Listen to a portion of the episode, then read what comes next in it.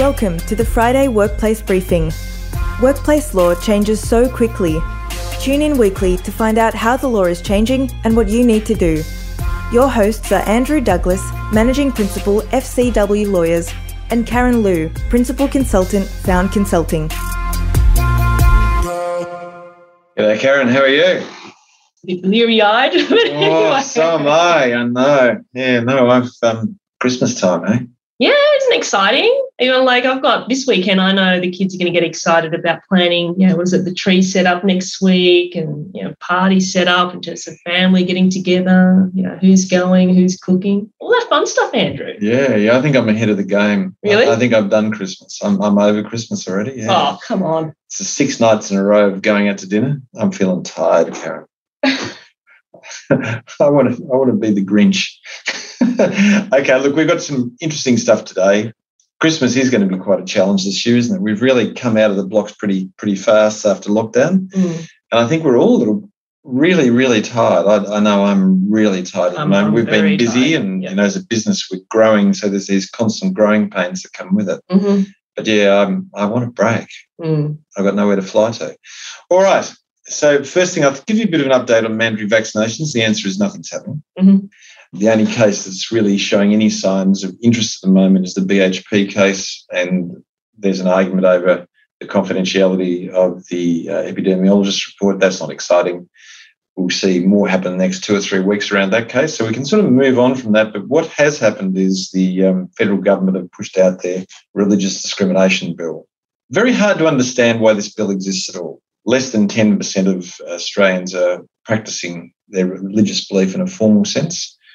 And yet we're developing a bill that has greater rights for people with religious beliefs than women, for instance, who make up 55% of our society.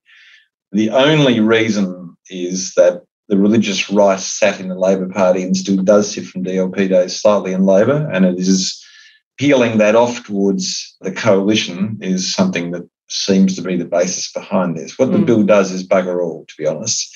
It conveys a right on religious organisations to choose people of faith to work in their organisation as of right. At the moment, you have to apply and show why that would be a fair thing.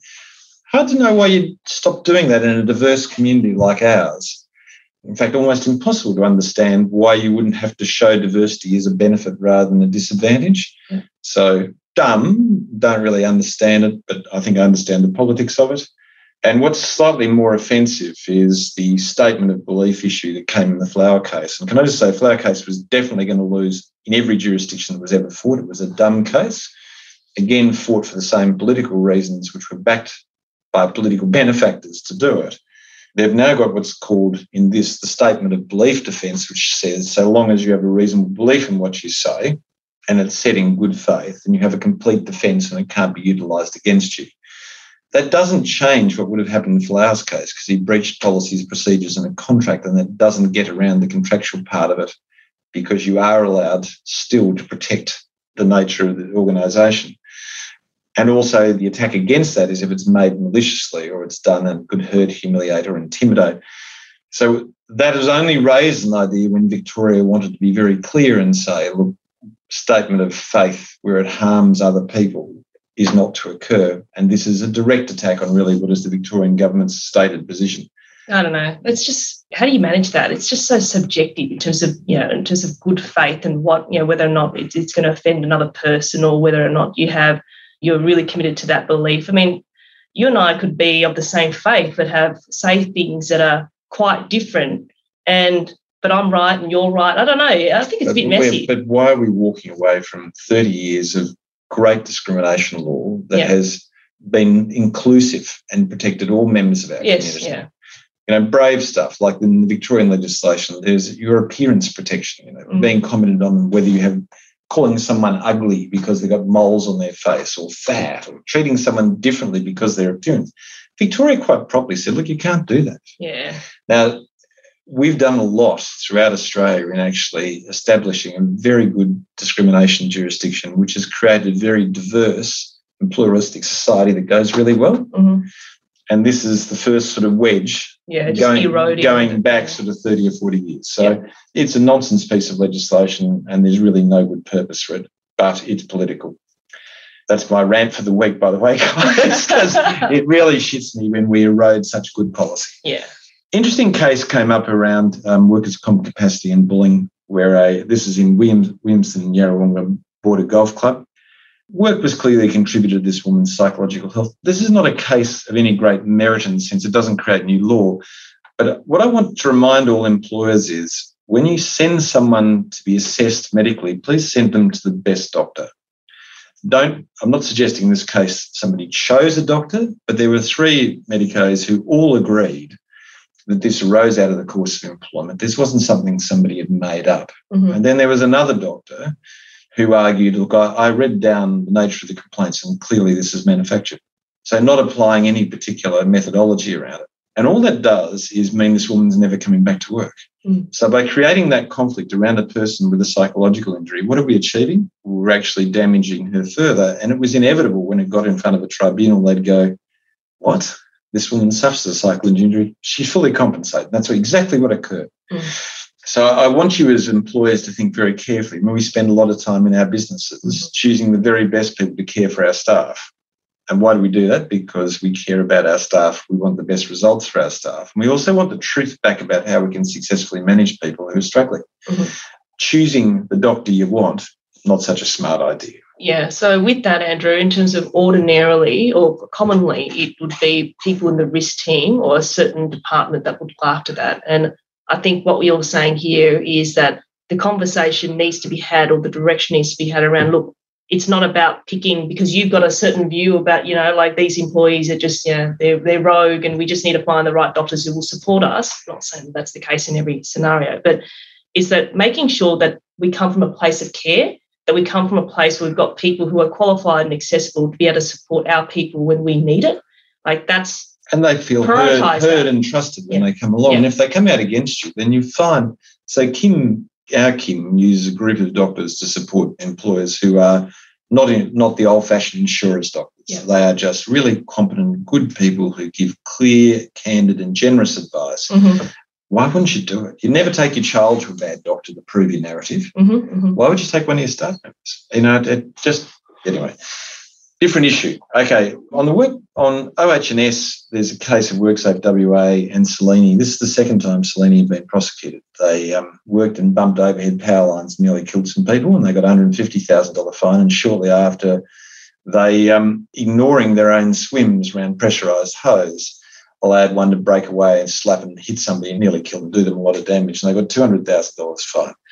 But I guess what I'm the interesting part about this case, again, is not the case, but what we've seen since zero harm became a norm, sadly, mm-hmm. is this this real emphasis on measurable small stuff, you know, the frequently happening things with low risk. Mm-hmm. What we're not seeing, and this constantly comes out in the case law, is the leaders of organisation concentrating on the serious injury fatality risks and focusing on training. In both these cases, no training had occurred no sign off had occurred on them on what should have done, and there was no care around what was the highest risk on each occasion, which mm-hmm. could lead to death and fatality.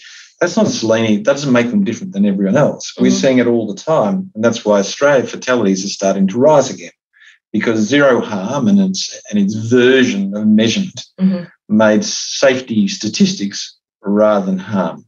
Yeah.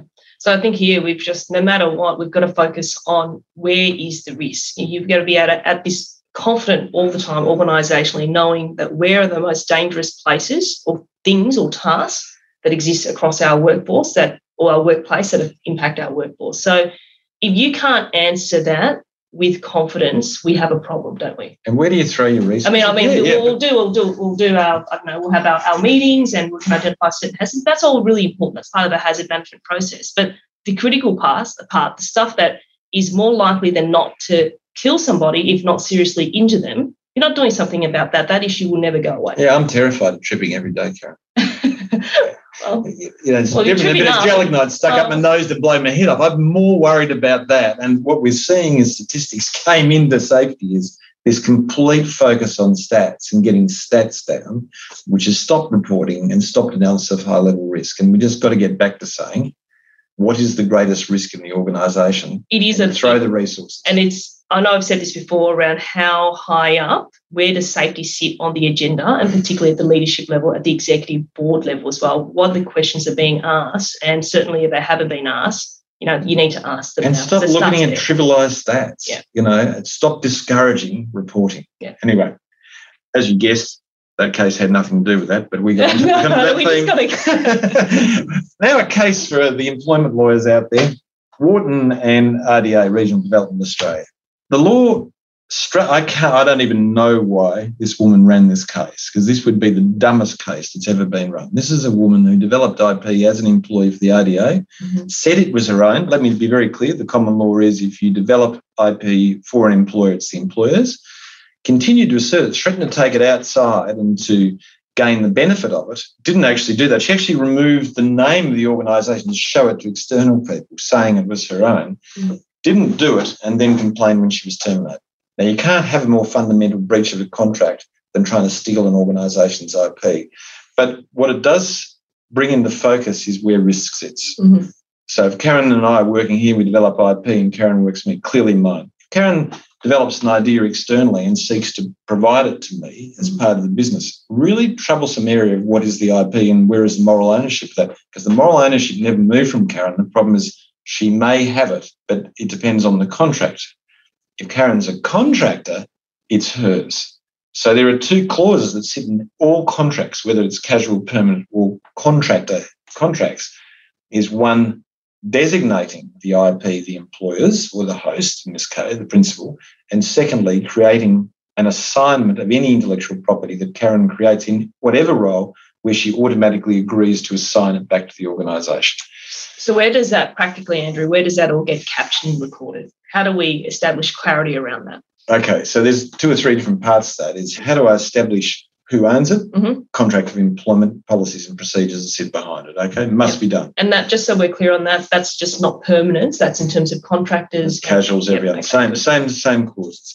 Secondly, in how we create and document intellectual property, it should always be done Mm. and brought into the company, then treated secretly within the company and said to people, this is our intellectual property. It is not to be utilised or disclosed, and it should only be given to a select group of people who are working on it. Mhm. Because one of the things that designs both confidential information and intellectual property is the manner and the secrecy in which it's maintained. Mhm. So if we let everyone come and go, A, it's probably not intellectual property and it's probably not confidential information. So you have no protection for it. Okay. Yep. So they're the two ways we do it.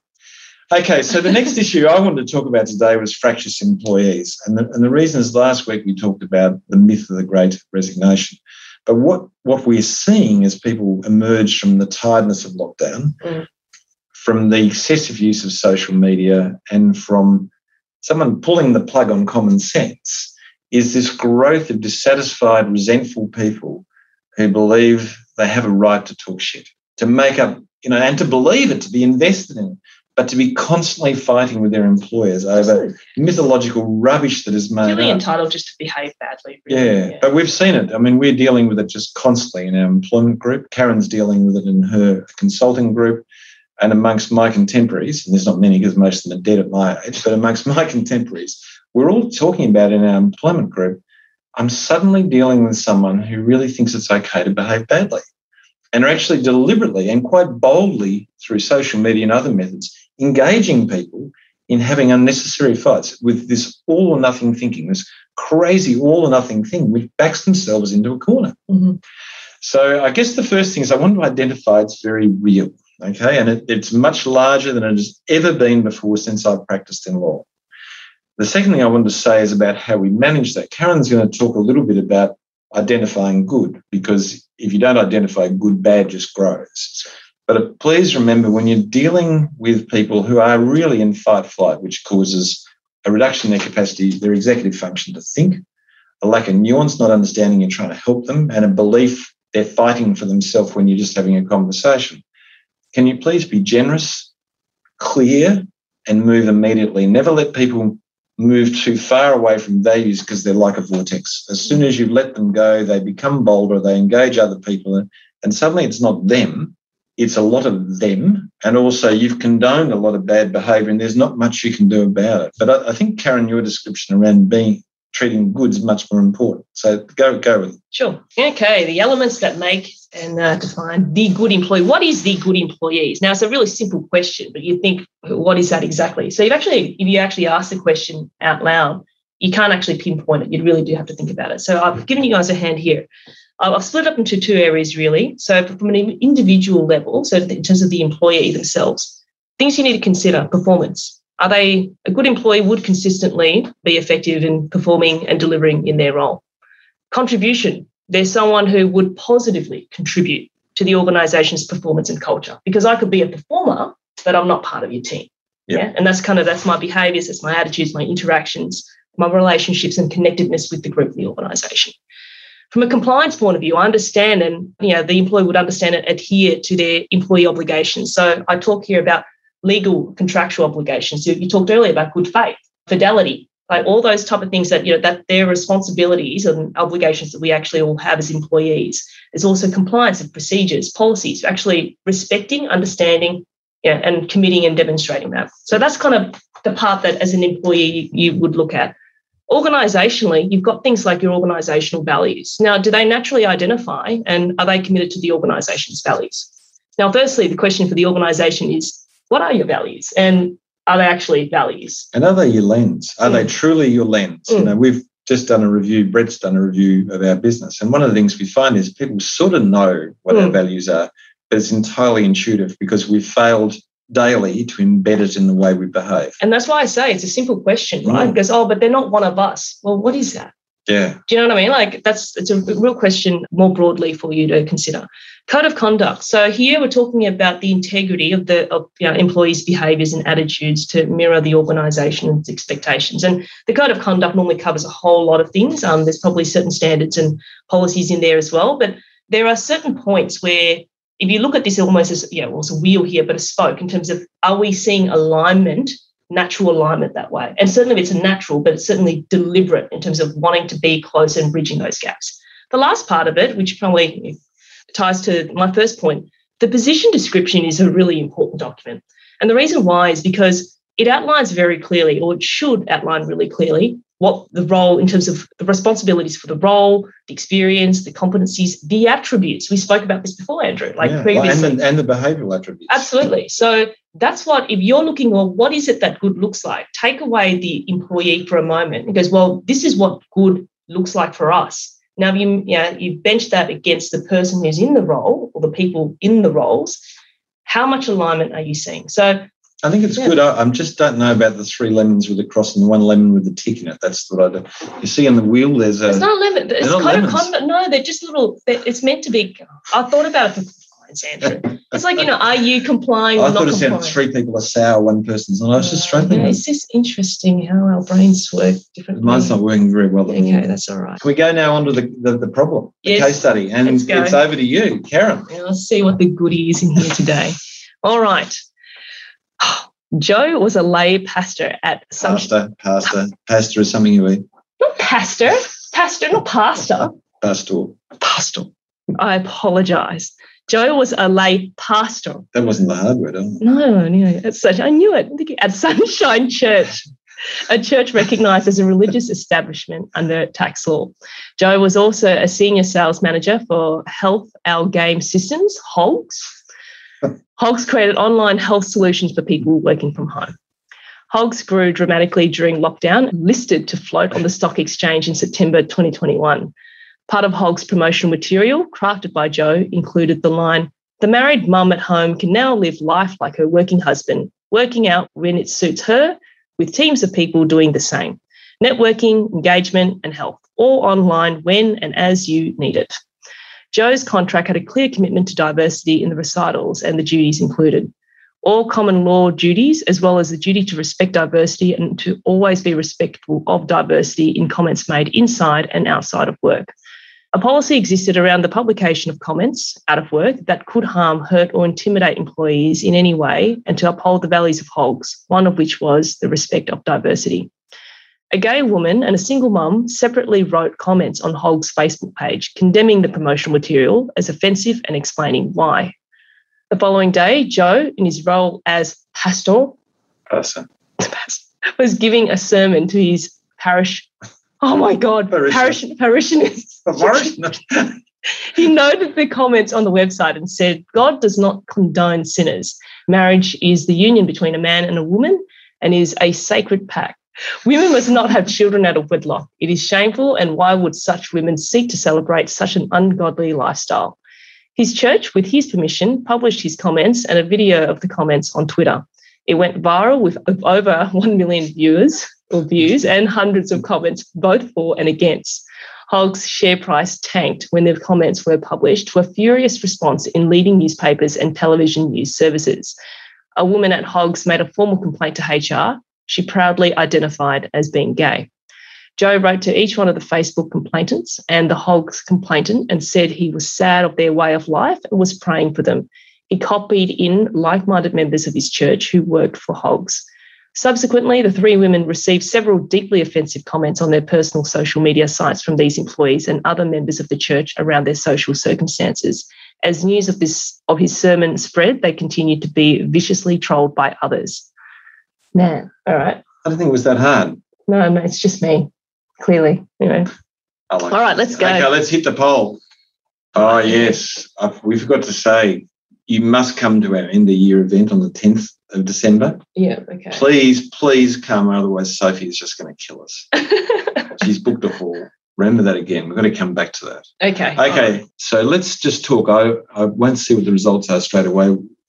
With Joe out of work's comments capable of leading to reaction. So the law on out of work comments are these is where they are attributable, identifiable to the work environment, they can be disciplined, or where they arise during any working hours and aren't identified. Now, in this case, they were both identified and were visible during working hours. So yes, they are out of out of work comments capable of leading to disciplinary action. So the answer is yes. Could his employment be terminated? Well, if you look at his contract Mm. and the policies, then there is absolutely no doubt at all that his actions taken would offend or hurt people Yep. within the organisation, and they are of the more serious serious side, particularly as we go on to discrimination law. Because not only did he breach discrimination rules, breach policy, breach his contract of employment, he then went one stage further and he victimised the person, the employee. And victimisation is where a person raises a complaint or threatens to raise a complaint. You treat them adversely as a result of them raising that complaint. Mhm. It is the most serious form of discrimination, and he unquestionably did it. He may have done it for the best reasons. And the problem with discrimination law, when a person discriminates, it doesn't have to be their intent. But here he actually did intend to tell the person they were wrong, that the way they lived was wrong. Mm. Okay. Now, whether you agree with him or not, when you do that, that is the very serious end of discrimination law. Just for those people who are wondering what happened if the employee suffered a psychological injury as a result of that, including the, the swamp of other terrible things that happened because of the publication, weren't able to work. The general damages alone, say it was a person who is about 50, general damages alone would be no less than 75, probably to $120,000. Yep. The economic loss, unable to work again, could be in the half a million plus if they're a $70,000 employee. If they're more than that, even more. And the medical damages would be, again, very, very high. So you've got a claim that's a million dollar claim coming out of this. You don't need to be Israel Folau with a $4 million contract for this to be an expensive deal. Mm.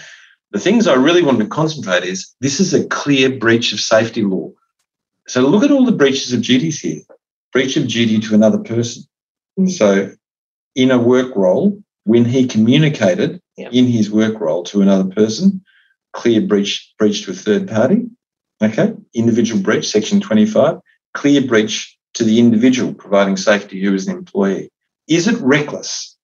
Okay. Does it get to reckless endangerment? Well, the nature of the trolling and things that occur was to be expected. He was indifferent to that and actually provoked it.